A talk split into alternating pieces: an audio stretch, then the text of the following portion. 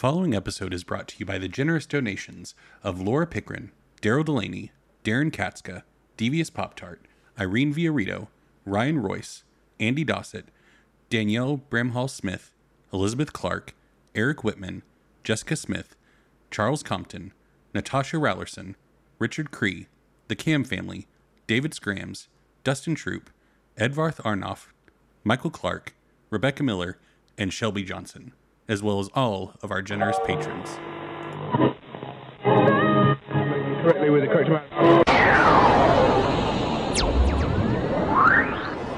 D20 Radio, where gamers roll. www.d20radio.com.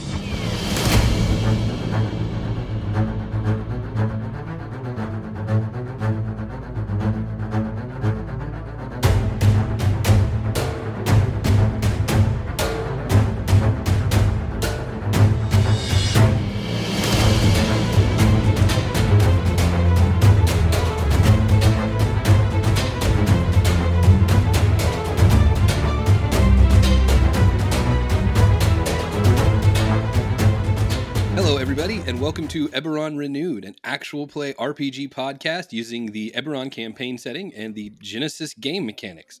Uh, I'm Jeff. I'm Philip. I'm Trevor. I'm Randy. And I'm Eric.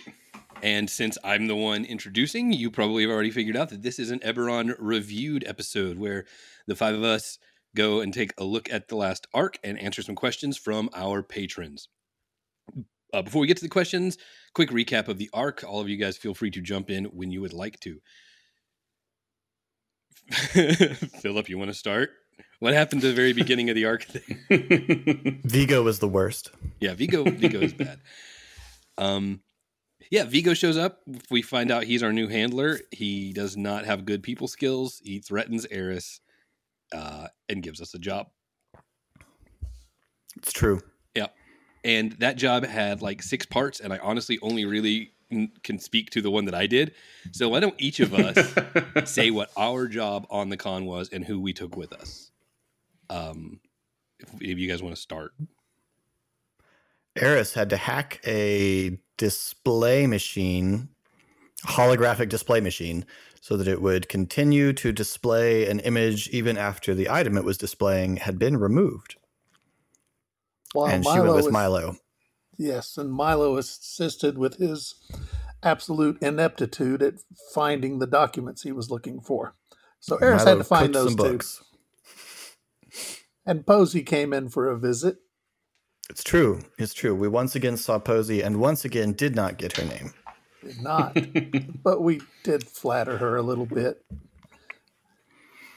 as she thought she had recognized us. Hmm hmm Threw her off her game. That's right. Trevor? Trevor, what was your job? Uh, the job was to um s- sneak into a not sneak. I guess we went to a party. we didn't have to sneak into it. um, but we were trying to. It was um, Sana and I were trying to um, obtain a uh, an object from a very important person.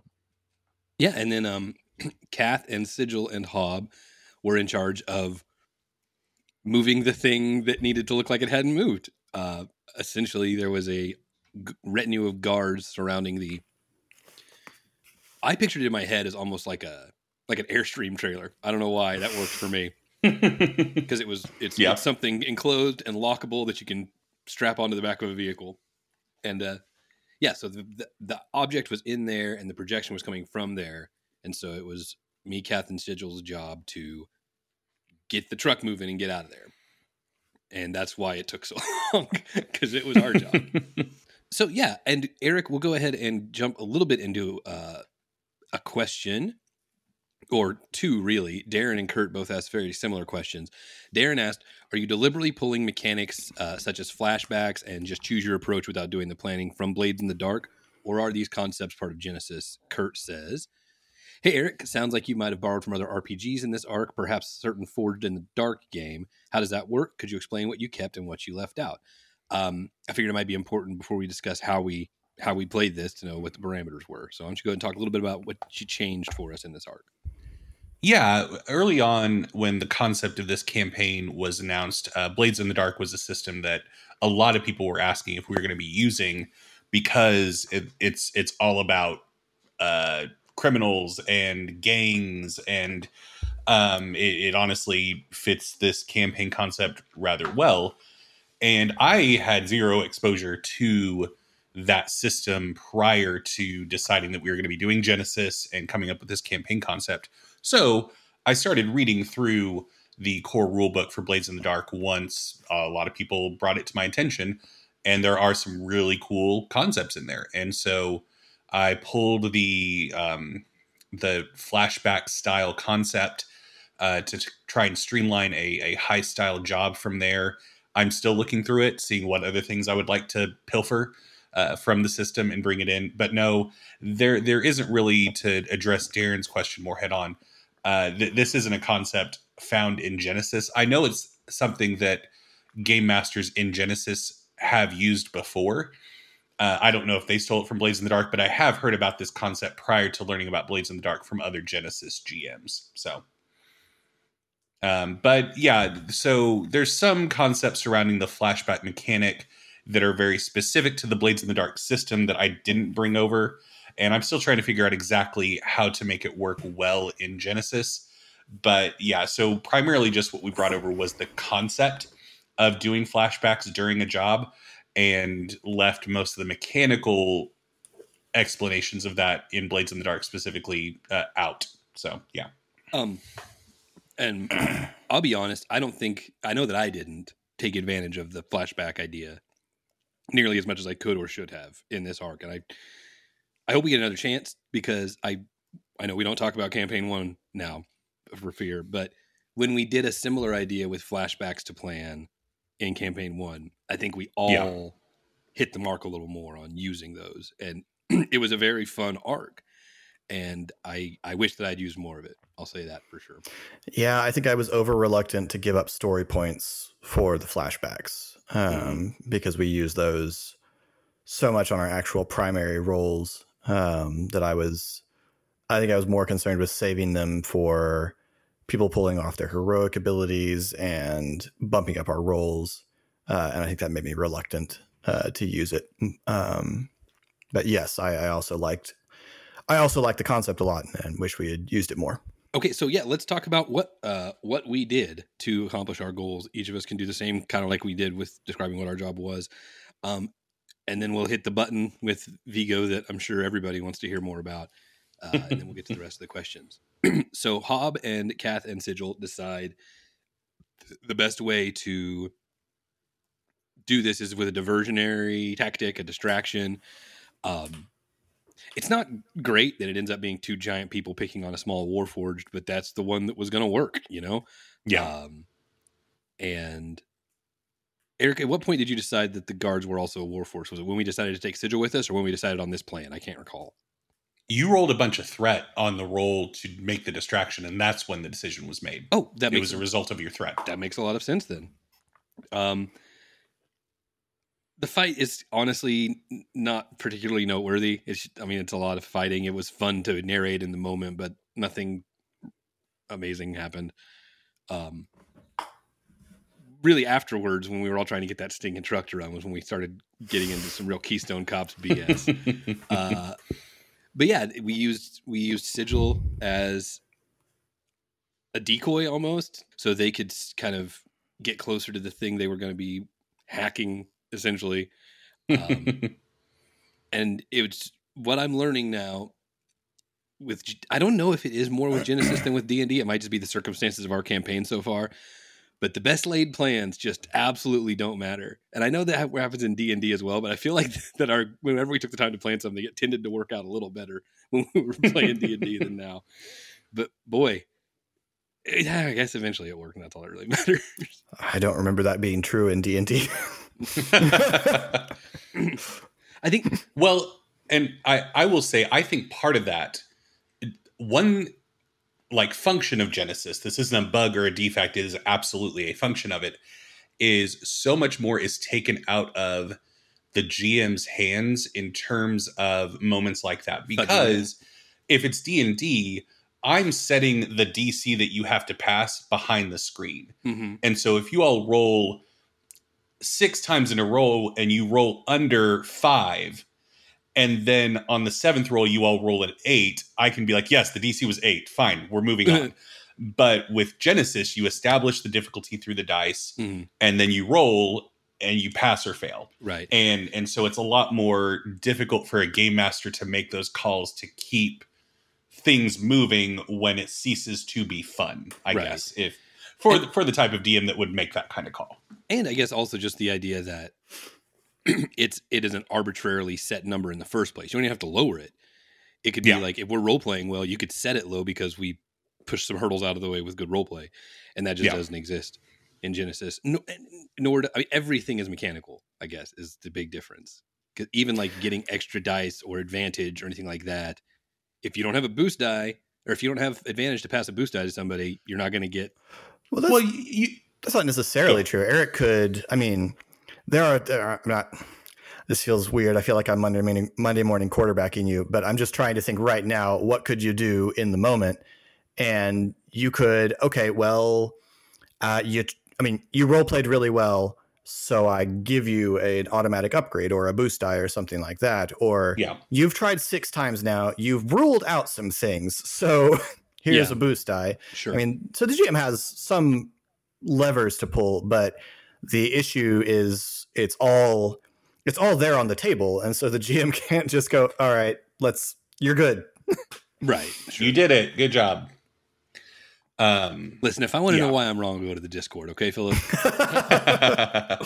well, you're not wrong. There's more.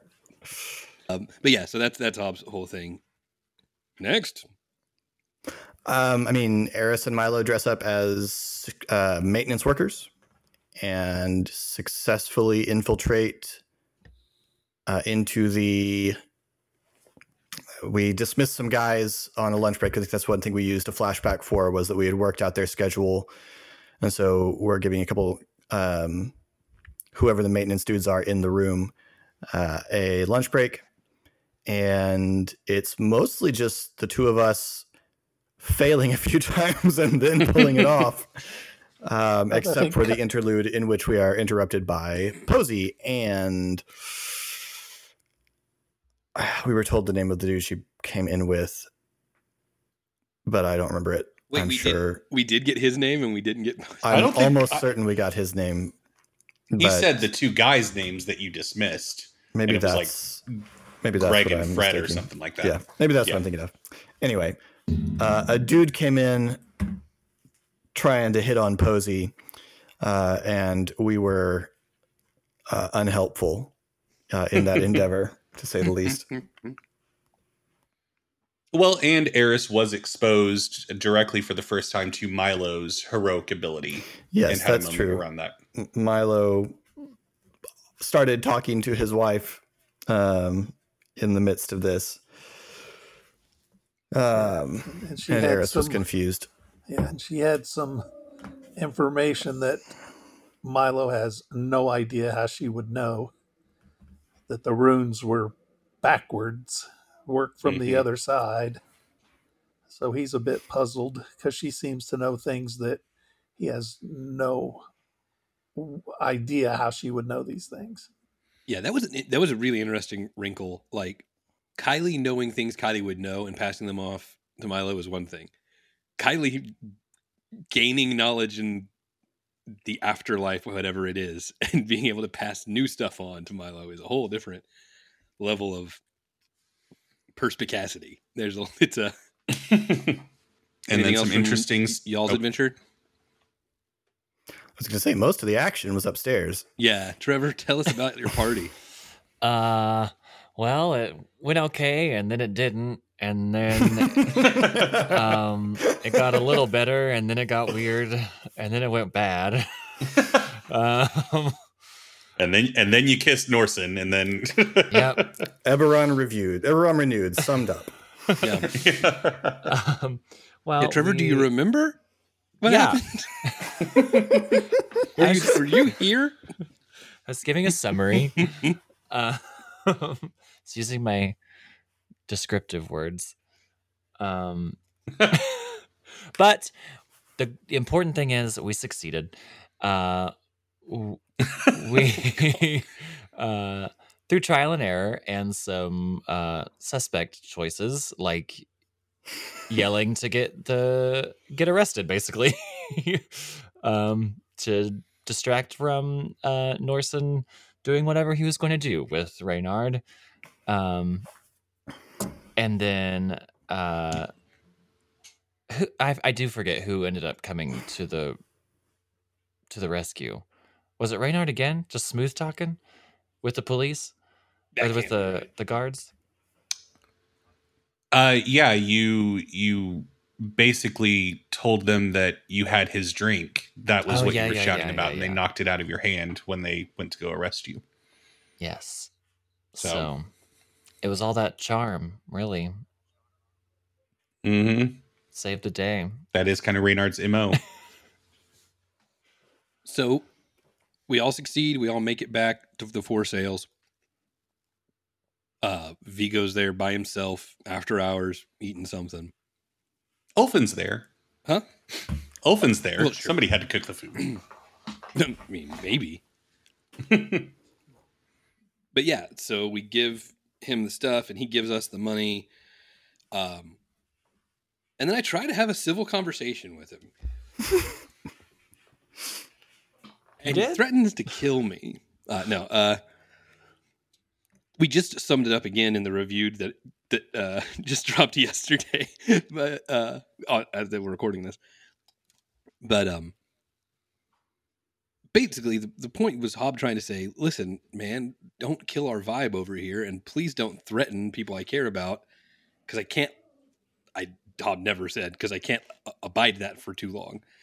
But uh, and Vigo's just not interested in being spoken to with any sort of he doesn't want to be questioned and i guess he felt questioned i'm i'm putting this on vigo but i don't care because i don't like him Well, and the one important aspect of what you said was we could walk away at any time. Like that was one wrinkle of of Vigo that he latched onto in his response. yeah and i really think that i think i don't think eric thinks this way in conversations but i think there's a little bit eric that thought he might have been checkmating me with listing off all these things that the clan the the the the, the clan does for us it's like well yeah you, you don't do that out of the goodness of your heart you do it because we work for you and we could all survive without it maybe not here but somewhere like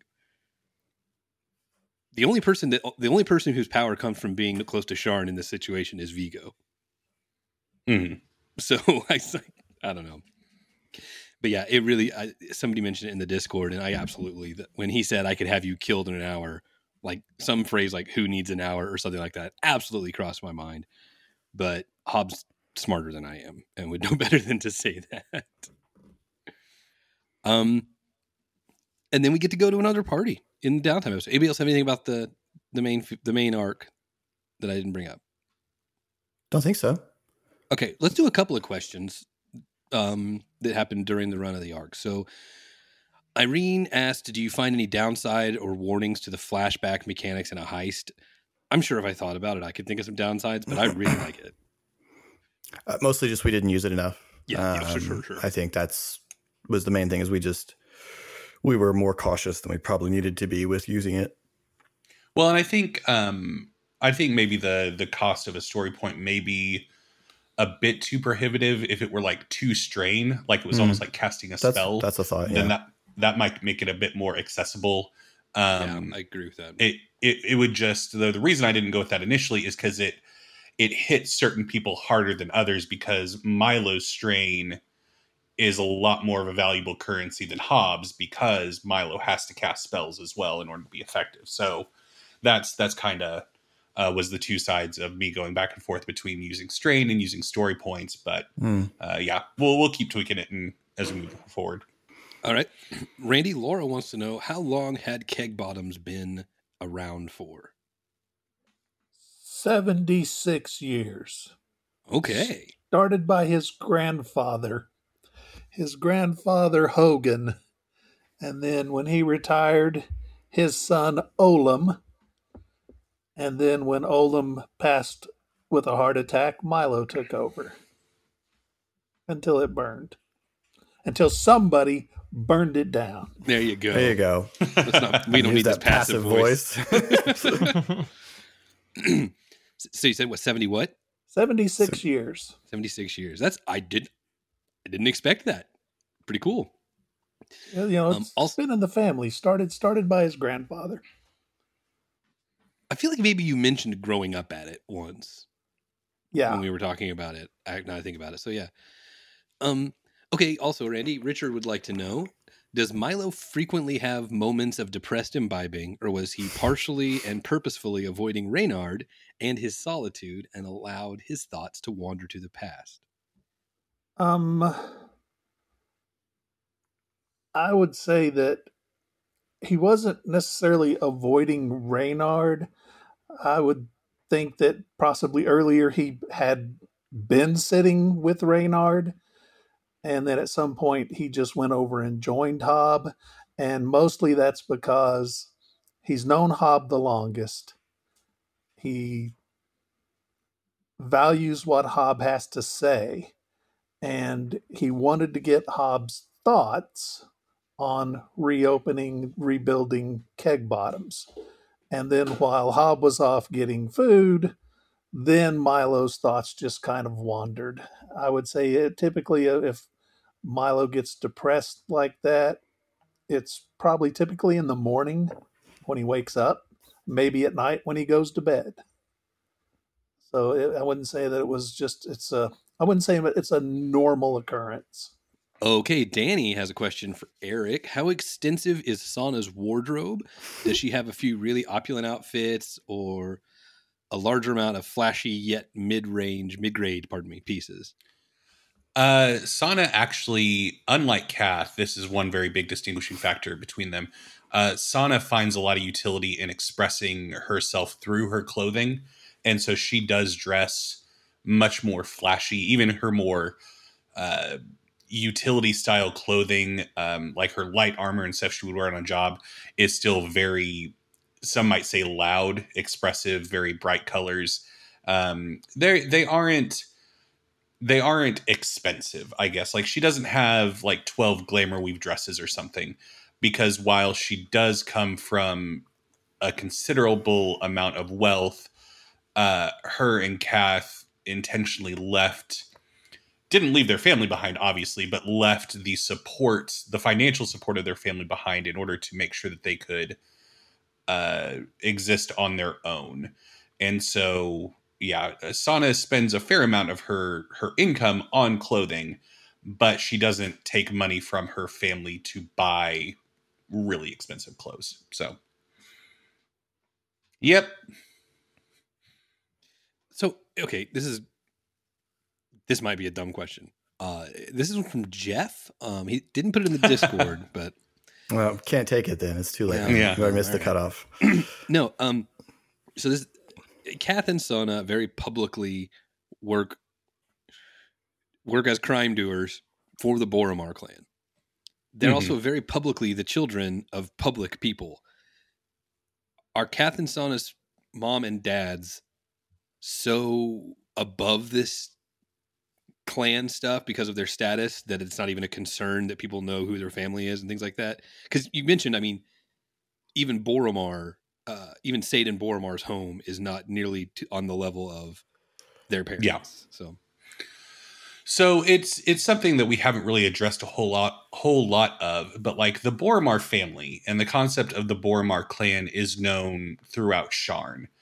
And so somebody could say that they work for the Boromar family and you know, people might assume that they commit crimes, but it's not a guaranteed thing. And we haven't really delved a whole lot into it because the one Unity dinner downtime we had, we got to the party with like five minutes left in the episode. but um, I'll just go ahead and say because I kind of intended for that to come up.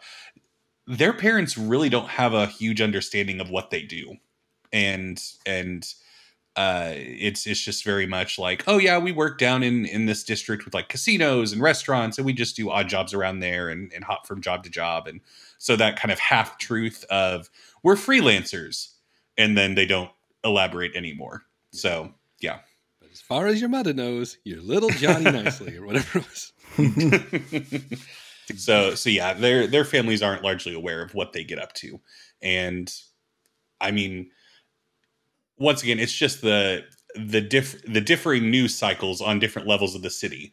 In your part of the city, sure, yeah, people probably see Sana and Kath and go, "Oh, those are a couple of Boromar people," but up in their family's part of town, that's not going to be common knowledge. Like they're not going to know who Boromar's people are and who aren't. So yeah.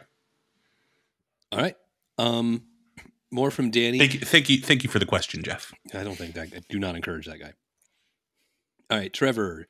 Danny asks, "How does Reynard reciprocate reciprocate in his relationship with Kipling?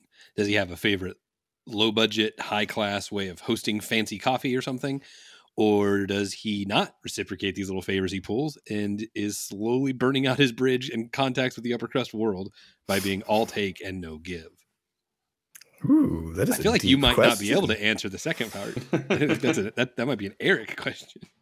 Well, I would say there is a lot more take than there is give. um, You mooch.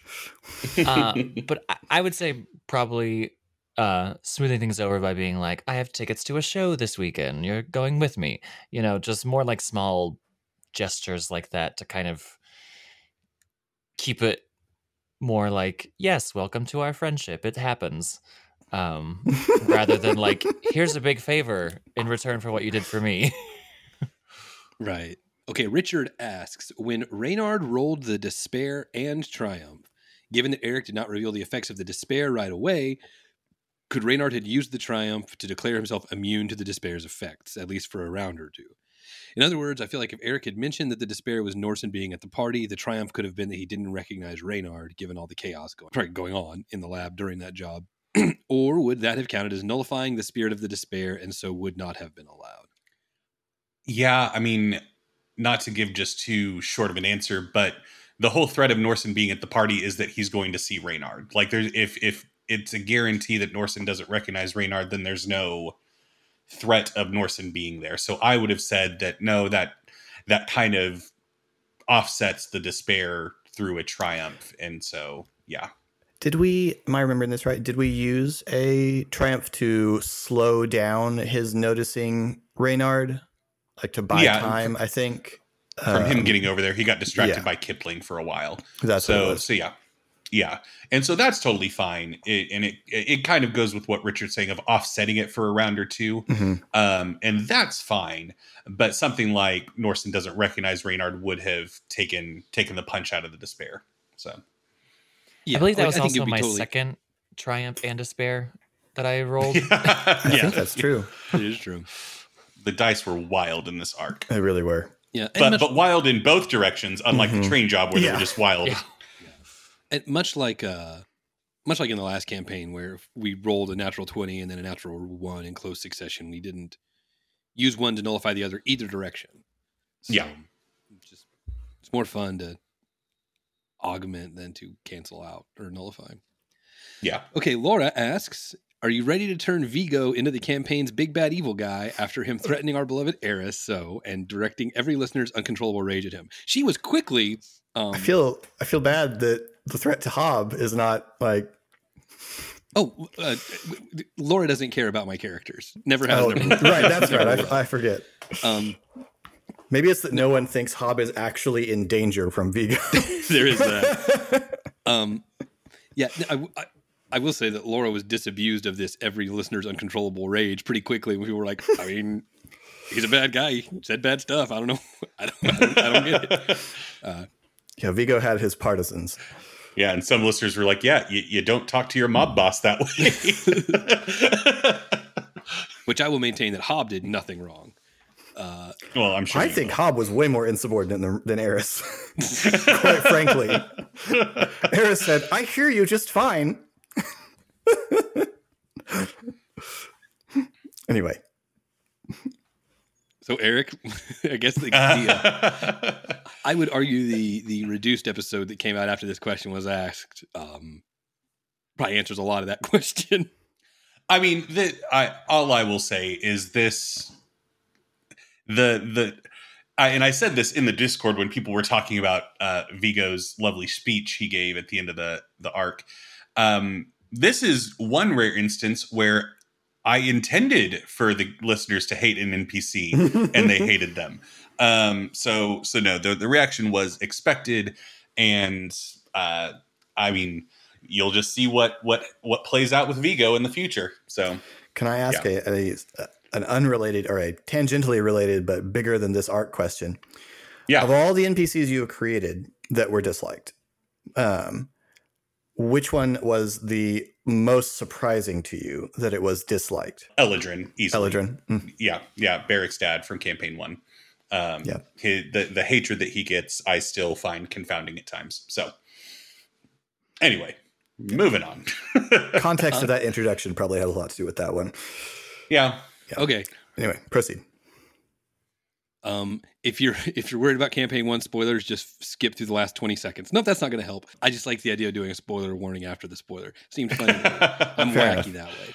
Um, yeah, you, Forget the last 20 seconds. I don't crazy Think, Jeff. I don't think it was asked, but it was asked. N- there was a point because I mentioned it in the Discord. There was a point that I had to look away from the screen. like I got It got Eric real. was- Eric was doing his thing, talking like a dummy or whatever. I don't really pay attention. But no, when he said, I think he said, I don't like your tone or watch your tone or something like that. Eric pointed into the camera and I was looking at his screen and I had to walk away to preserve my actual friendship with real Eric because that's a trigger thing for me. He didn't know about. Uh, he, he had no idea. Uh, but like the pointing in my face actually upsets me greatly, uh, regardless of context or, or person. Uh, I, I think I think if Ferris did it, I'd be fine. But um, so I like, I really did. I was like, okay, this is. I still like this Yeah. game. I, I had no idea what anybody's reaction in the moment was when I was throughout that entire spiel because I was just look, looking straight down the lens of my camera. Um, so so yeah, that was a lot of fun. That was a fun moment to play out. hmm That was a good Um, one. It, it, if in my head when Hobbs sat down and started talking, in the back of my head I was going, "What are you doing, Jeff? What? What are you? No, don't do this. What? No, I don't want to do this. No." and then ran with it. So Darrin asks, can the campaign handle a falling out between the PCs and the Boromars, or is working for them baked into the format of the game?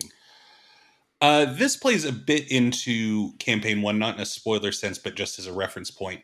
Um, I, I have learned and grown a lot as a DM slash GM uh, since campaign one, and there were some, uh, I guess, some some s- points of character involvement that were structurally integral to the campaign.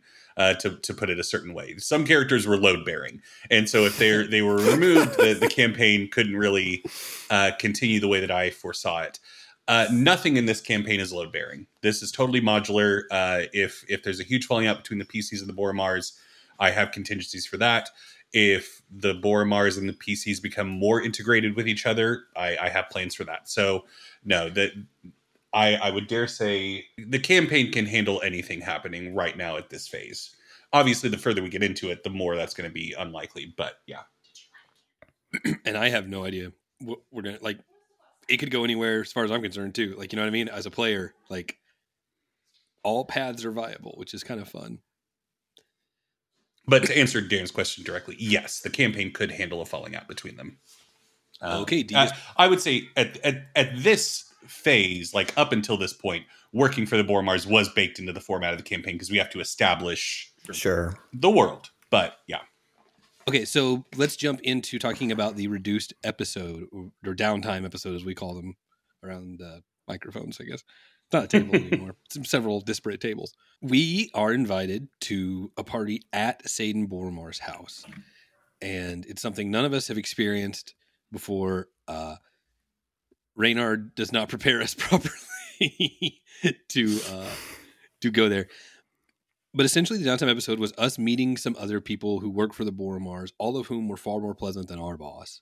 Uh, well, maybe not far more pleasant. The uh, the scavenger lady that Reynard and Milo chatted with actually didn't seem the coolest, but everybody else was pretty great. I mean, is that her fault? Was that the way that conversation went? Her fault? No, no, no, no, absolutely. At first, it seemed like she was a problem Be, but it turns out she may She, just seemed, really have a she problem. seemed really snooty and snobbish. Uh-huh. And then when it turned out that she didn't dislike you because you weren't an elf or the or which is kind of what it seemed at first or whatever, when it was clear that she thought you were a Boromar and has a problem with the family, I was like, "Oh, well that is a horse of a different color, isn't it?" And then yeah, she became a much more sympathetic character as she got more annoyed at Reynard being drunker and drunker and nicer and nicer to Milo and Sana.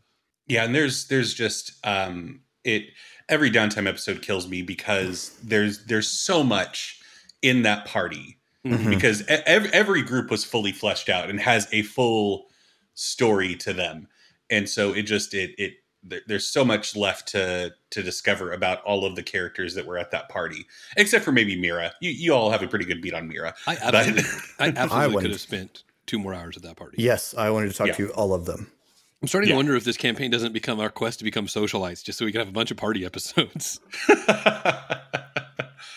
um but yeah i mean uh there were i think four total groups at that party and you all touched We touched Uh, three, right? 3 of them We um, skipped the the ravens you didn't talk yeah, to we did the Pier Lads Oh. and the. By the way, are those names the goals and the Pier Lads and the Ravens? Are those you or are those canon? those are me Okay, yeah ev- I- I won't say everything what I think of them.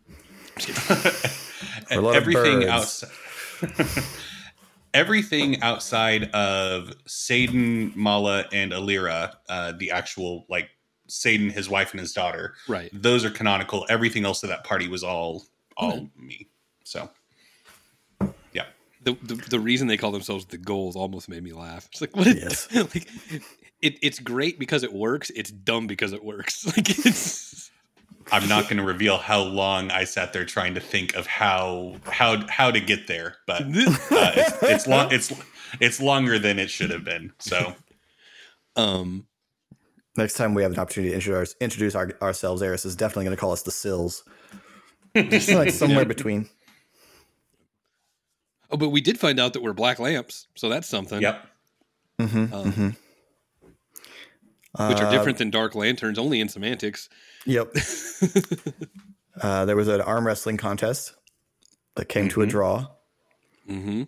Eris, Hopefully, Eris had some awkward conversation, which can really just describe any time Eris Yeah. has conversation. But with the Warforged, who was trying to be nice, Hey, explain to those of your co-hosts who don't know what you meant the part they gave away or whatever gave up. So, at the beginning of the last war, there were literally just five nations. Okay, so you have uh, Cyre, Brel- uh, Breland, Aundair, Karrnath, um, Thaliost, oh, Thrane, Thrane, sorry. Um, and as the war goes on and the main belligerents got exhausted, um, would it be fair to say colonial people, Eric? Um, yeah, groups that had been subsumed by the larger nations. yeah, various um, separatist factions form, and towards the end of the war, uh, as the exhaustion, as the war exhaustion kicks in, there are a number of rebellions. So, uh, breaks away from Breland uh, a few years before the war ends. Cyre, uh, uh, Z- Zilargo becomes independent from Breland. Um, Cyre breaks in three with uh, the goblinoid mercenaries seizing control of Darguun and the Valenar elf mercenaries seizing control of Valenar. And then, of course, Cyre itself is destroyed by the Mourning. Um, my background for Eris is that her family lived in the uh, southwestern portion of Cyre that was uh, eventually overrun by the Darguun rebellion um, and that is where Eris was was captured and became a thrall, um, uh, and spent the remainder of her of her childhood. So um, I enjoyed that. I enjoyed Eric giving me a moment to talk about Cyre because I haven't really gotten to Yeah. with Eris because she's been walking around in a Cyran flag for a long time, and um, was fun to get a moment to do that. But yeah, that was so the the reference there is from Eris's perspective because again, Eris does not have a nuanced perspective on a lot of things. From Eris's perspective, um, the army should have come should have come riding to the rescue and Yeah. saved her and her family, and didn't. And you know, from a more nuanced, higher level perspective, there's eight thousand different reasons for that. But it, you know, it doesn't matter to, to Eris that there are eight thousand different reasons for that. Well, and, and saying that to a Cyran soldier, especially, it's like I, I am a product of your failure. To- Um, yeah, And and to clarify, the people that Eris, I mean, we didn't get a chance to discuss it because we needed desperately needed to move on with the episode. But um, Eris, Eris is really fascinated with Warforged and um, with House Cannith in general, and and with all of their creations, and finds the Warforged really awesome, uh, and that's why she's really fascinated by Sigil. Um, uh, and doesn't specifically so much blame the army as the government would be more yeah. clarity into her position. Then we go, we see Saidan. He offers us meat. And That Seven was just- satchels worth. That was just so funny. I don't know why it was so funny, but that just killed me. meat of uncomfortably ambiguous provenance.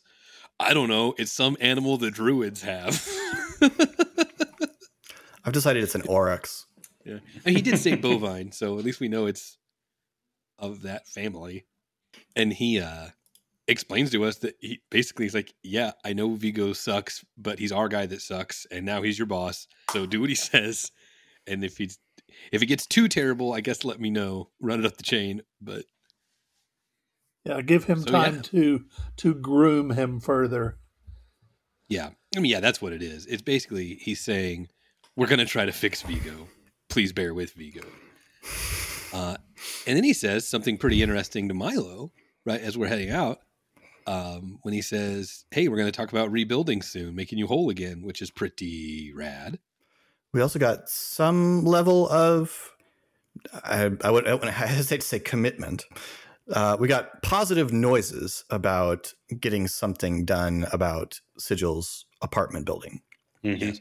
And I am going to, uh, uh, one, one way or another, even if it's just background, Hob, I just forgot that Savia Savia's on the city council. Hob would have actually Yeah, absolutely said something to her. So that'll be a channel for it as well.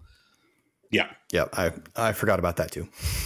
Because I don't know that he has any sway at all with Savia. He is uh, compensated for a position, but I assume they have to like each other at the very least. so, um, yes, we I mean, did get that. There's got to be as some kind of trust. You're a bouncer at her club, so yeah.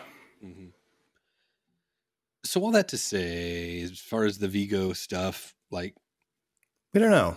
we don't know. I would say we don't know. and I mean the next. So so the first question is, uh, Eric. This is Devious Pop Tart. Eric, I'm curious on your take on the pacing for the Vigo aftermath. If you're in your seat, your options were to have it addressed quickly or let it linger for another arc or so before giving Saidan the chance to meet with the crew to address the concerns. What was the deciding factor to have that resolved in this downtime episode instead of one further down the line? He wanted for me to keep talking to him, so he.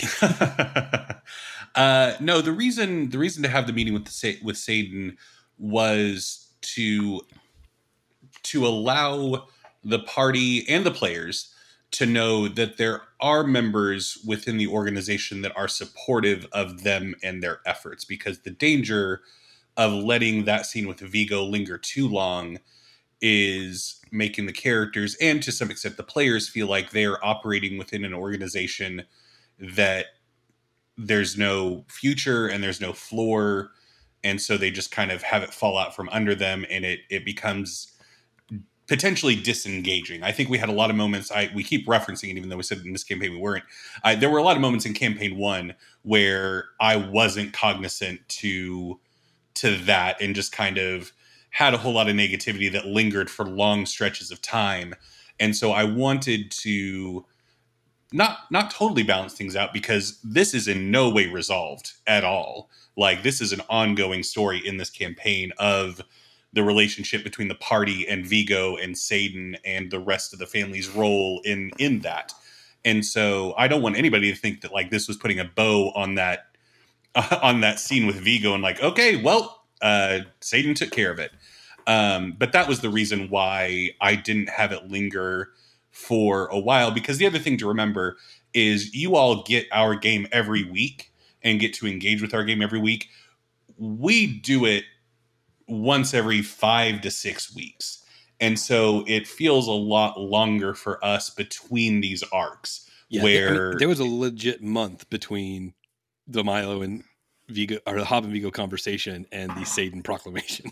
Yeah, yeah. Uh, so they had plenty of time to have it linger, and and if I were say hypothetically let it linger for for two arcs between reviews and downtimes and recording cold opens, we're looking at potentially close to three months before the players get any kind of resolution with that. And so that that's part of the reason for it is just a, a behind the scenes production reason uh, as well.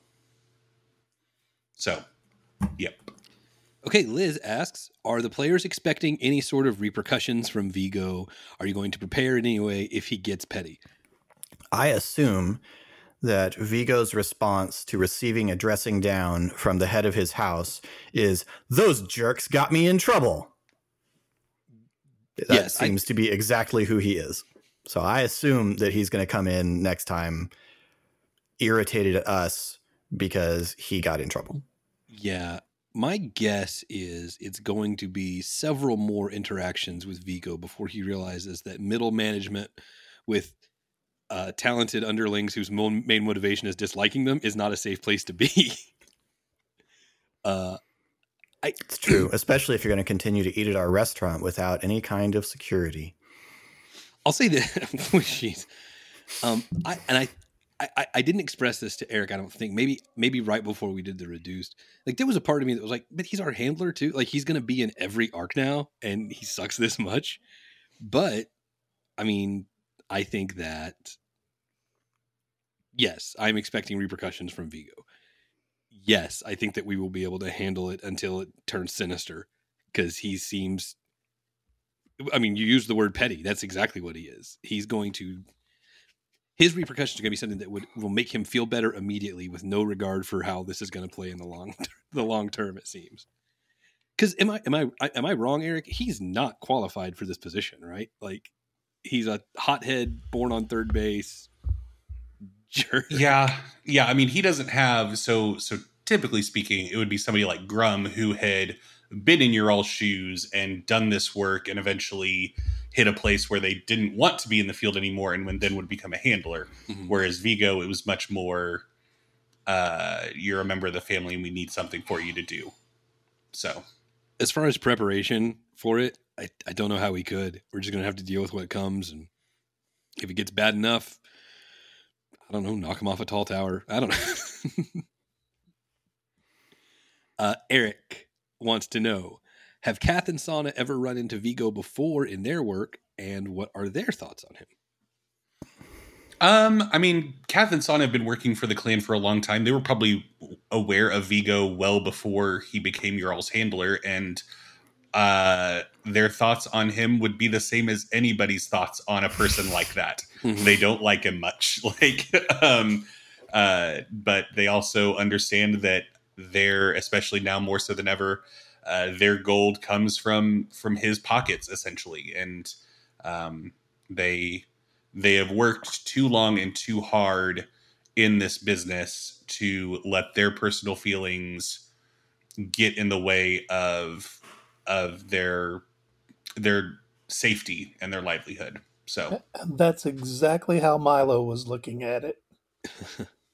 it's um i mean it's safe to assume we all had had some interactions with Vigo before this right i mean because he's around and and we know that Hob's been his bodyguard so Eris probably met him or who knows the wonderful thing about Vigo as a character, though, and this is just uh, pulling the curtain back a little bit even further.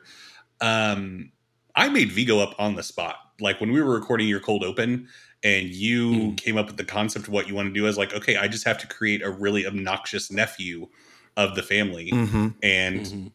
He's become this this much bigger part of the campaign than I think I ever anticipated, which is is one wonderful feature of just tabletop role playing games in general. Is this character is now a vital part of the campaign and when I was planning the campaign before we started, I did not have the name Vigo written anywhere. Yeah, I bet So- you didn't plan on making him our boss right after you told us all he was a big racist either, did you? You I'm- know, I'm interested to watch the scene you play with yourself, where you, where Sigil, and, uh, Sigil and Vigo have to have a conversation. Danny asks, "Is the car named after Tasha of Cauldron and Hideous Laughter fame?" Boat. Um, yes, There you go. oh, she she is. I have didn't know decided that she is. Yes, I I remember Okay. when you came up with the name. Mhm. 'cause Yes. you were cycling through. yeah, I ran through three or four Yeah, um, before landed on something that was just easy to say. I think I landed on several things that I liked the sound of, but were just going to be obnoxious to make everyone pronounce over and over again because that's Some usually my process. trash. This is Garblethor. no, it's not. Gar- Garblethor is going to be a thing now. I'm going to build a Garblethor. It's not Garblethor. Name it Dan. Can we move on? Um, yes, and I have some thoughts on uh, who Tasha is, the original Tasha is in Eris's mind. I have no idea who Tasha is. Well, I, I, Philip, have several ideas of who Tasha probably is in Eberron, uh, but I have no idea who Tasha is in the Eberron that Eric is the GM of. Um, but I have some thoughts as to who uh, who Tasha is to Eris, um, which have not had any reason to come up. So I will leave that alone for now, in case it does have an opportunity to come up. Okay, Danny asks. This is for all four of us. I love this question, by the way. Good job, Danny. Danny, uh, she asks, I won't ask where, but which of these four protagonists see themselves in five years and which are struggling to see themselves even next week? And I think she's talking about the characters, uh, not the, the players. Because I'll shoot straight. Feels like a toss up. If I'm reading this question right, she is asking do any of us can are our characters considering their futures or expecting to survive to see them yeah. Hob- I would say Milo is. I mean, Milo's making plans to rebuild. You know, he's been in the family, you know, involved with the family for several, several years. I mean, he just life goes on for Milo. as long as Hob's immediate needs are met and nothing that he cares about is an imminent threat he does not really consider the future much uh, he is a creature of the present that's really it i mean he doesn't he doesn't cons- he considers the future insofar as these are things that need doing he does not consider the future insofar like he's not considering whether he's going to one day be the handler he's going to move up in the boromar clan world and grum's gone After, after an unfortunate accident. well, yeah, or or or just you know the continuing to fail up. It does happen. Vigo goes somewhere else, and then you know, so he's that that's not Hob. He's not on a track for anything. I think Eris tends to not think very far ahead. Uh, I think that's fairly clear in her behavior. Uh, that Eris doesn't put doesn't think too many steps down the line. Um, I think she makes a number of assumptions about that she'll be fine, uh, but I don't think she has.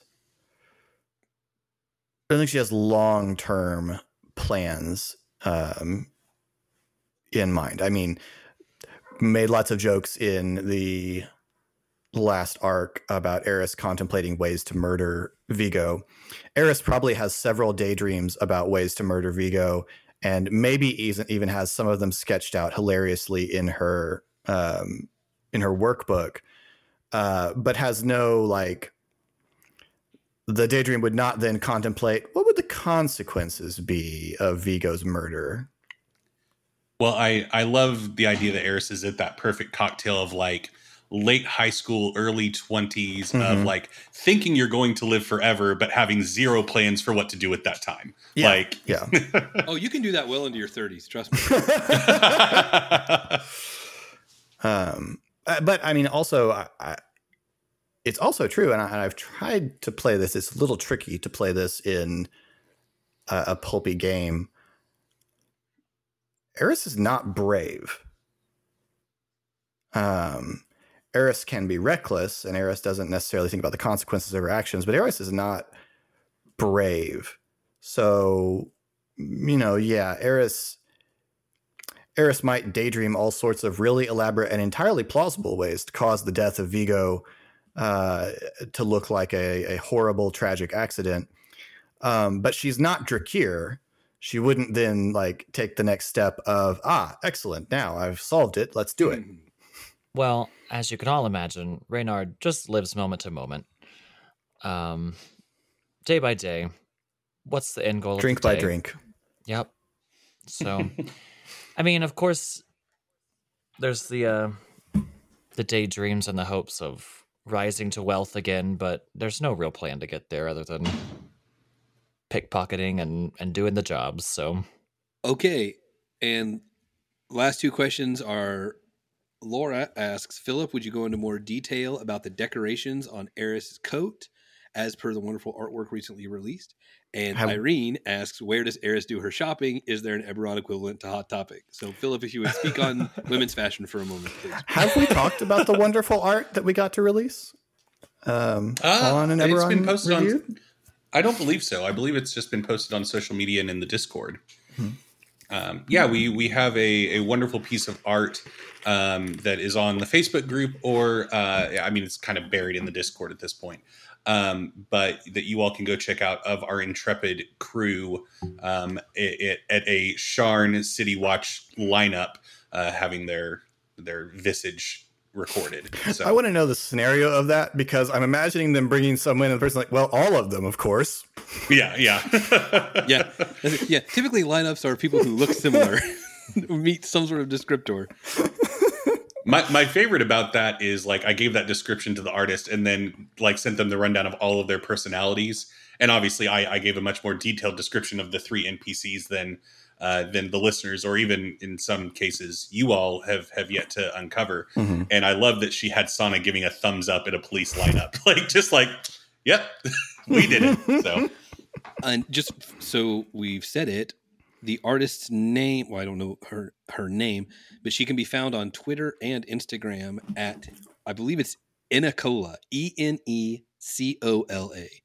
uh she is the artist that made our piece and i'm sure i'm at her twitter right now and i don't see our picture but if you scroll down i'm sure it's there and i know it's on her instagram so you can see Mhm. it there as well all right so go Uh, ahead and and, Yeah. and her commissions are open if you're looking for an artist to do any work. there you go And Jeff and I can express that she is extremely patient uh, and tolerant because Jeff and I had some very, very particular ideas about what our characters looked like. And uh, she was, and Eric was, extremely uh, patient and indulgent of our. Um, the word I was going to use Specificity. specificity. There we go. Sure. Uh, anyway, yeah. Uh, one of the last things that I um, asked for in the cor- in the course of this was for her to add a bunch of patches to Eris's coat, um, and so then, of course, once she did that, I had to come up with what they all meant uh, because, of course, I did. Um, so as to going into a little more i can go into a little more detail on some of them some of them i don't necessarily have or want to share all the detail of because kind of uh, what i've done is hung various aspects of things i've learned about eris on some of these patches um, and so some of those things have not come out in the game and so i don't necessarily want to go into uh, all of them but um, uh, Laura, I, I got a little clarification from Laura. She was specifically asking about the um, the rainbow patch. So um, obviously, the, the rainbow patch would mean something different in Eberron, and so I started sort of contemplating what that would be. Uh, so I decided that rainbows are associated with the traveler, who is the sovereign of change uh, and artifice and travel and deception. um, and decided that to the degree that Eris prays, which is not much, uh, it is directed at the traveler uh, because the traveler would certainly be the most relevant of the sovereigns in Eris's um, difficult life. Uh, so when Eris mm, awkwardly throws a prayer out, it's to, it's directed at the traveler. So that's why that. Um, one of the patches on her arms is the unit insignia of her father's army unit, the which I have made up the name of the Fourth Calazart Fusiliers. Uh, she has uh, epaulet buttons that have a for a Cyran uh, lieutenant's rank. And then I think the other one was uh, Laura specifically asked about the unicorn. One of them I identified. I posted this under the Facebook post, so if you want to see a breakdown of all the patches, you can find it on our Facebook page under the in one of the comments there. Um, one of them is a rearing gold unicorn against a background of flames. Uh, I have not established what that one is associated with yet. I just it sounded like something Eris would like. But essentially, Eris's whole garb and wardrobe is bought at either military surplus stores or whatever the Eberron equivalent of Hot Topic is. Apparently, there is one because Eris definitely shops there. Um, but I'll leave it to Eric to come up with the Eberron, the Sharn name for Mhm. uh, Hot Topic. But yeah, um, there are other other patches. She's got a patch that's she's had made that's the insignia from Ulfin's pirate flag from back when he was a pirate, and she has bits of armor from a um, uh, a hobgoblin's armor from the war, and a patch for the Hounds of Balkan, her favorite band, uh, and a patch from the Sharn Red Cloaks. Uh, which apparently she knows something about just based on that reduced episode, but we've not established in fiction how she knows that or what she knows about them. So I'll leave that alone until we've had a chance to establish something in fiction. So mostly a lot of this is not necessarily things where I have a lot of deep background on all of it. Some of it is associated with her father's service in the war. Everything um Eris's outfit is a mix of things she's owned since she was a kid, things she's bought, nicer things she's bought with the little bit of money that she makes, um, or stuff she's bought at thrift shops and army surplus stores. Um, but yes, to to Irene's point, Eris would wear a nice dress and combat boots. I think Eris probably only owns one pair of shoes, and it's the big tank boots that she wears. Um, yes, so that's And to just um, answer Irene's question quickly, um, it's fiendish fiendish subjects, clothing and outstanding. accessories. Did you just make that up, or was it something, or did you find find something in Sharn? Because I know there's a ridiculous number of stuff out there. just made it up? So Lovely. Fiendish subjects. That's, of course, outstanding. Writing it down. Well, now that we've gotten the most important bit out of the way, I think we it's time to close up the mailbag. Uh, uh, thank you guys. Unless, do any of you have something, any last missives or jabs at Eric? Anybody wants to take? Yeah, please do. I thought Eric right. was wonderful as this arc. I, I really enjoyed the NPCs that we got to meet, and um, I want to interact with more of them. Yeah, Um, Eric's regularly wonderful. I totally I, I agree. agree. It's just I like making fun of him. No, that's fine. Um. I, I, I do too. I just thought this arc was a particularly good one for NPCs. Well, thank you. Oh, all right. None of them were a Norsen Millhatch, but you know, still trying to chase true. that. None of the names. I mean, the name is really all that's selling it on Norsen. We haven't really met Norsen to enough of a degree to to say whether he's an interesting person, but he's got a fabulous Yeah. name. But I kissed him. That's true. That's Yeah. true. If you would like to get involved more with the show, what is wrong? For some reason. You can do so by joining our Discord, the link for which the easiest way to find the link is on our website, thegeekpantheon.com. We have a Facebook group, we have a Twitter handle, we have an Instagram presence. Uh, those are also all at the Geek Pantheon. If you like what we do and want to support us in one way, or uh, you can do that on Patreon slash the Geek Pantheon. Uh, we have tiers as low as one dollar and up to, I believe, forty-five dollars a month uh, for various levels throughout, including access to Eric and Phillips DM's spell book, which has tons of information, including the Eberron Genesys port, if you're interested in giving. So, with all that out of the way, I would just like to take a moment to thank you all for listening. We really do appreciate you. And with that, I am Jeff. I'm Philip. I'm Trevor. I'm Randy. And I'm Eric.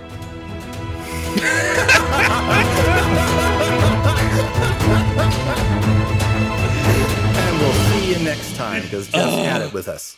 Oh boy, let's just take it with the IMs. Okay.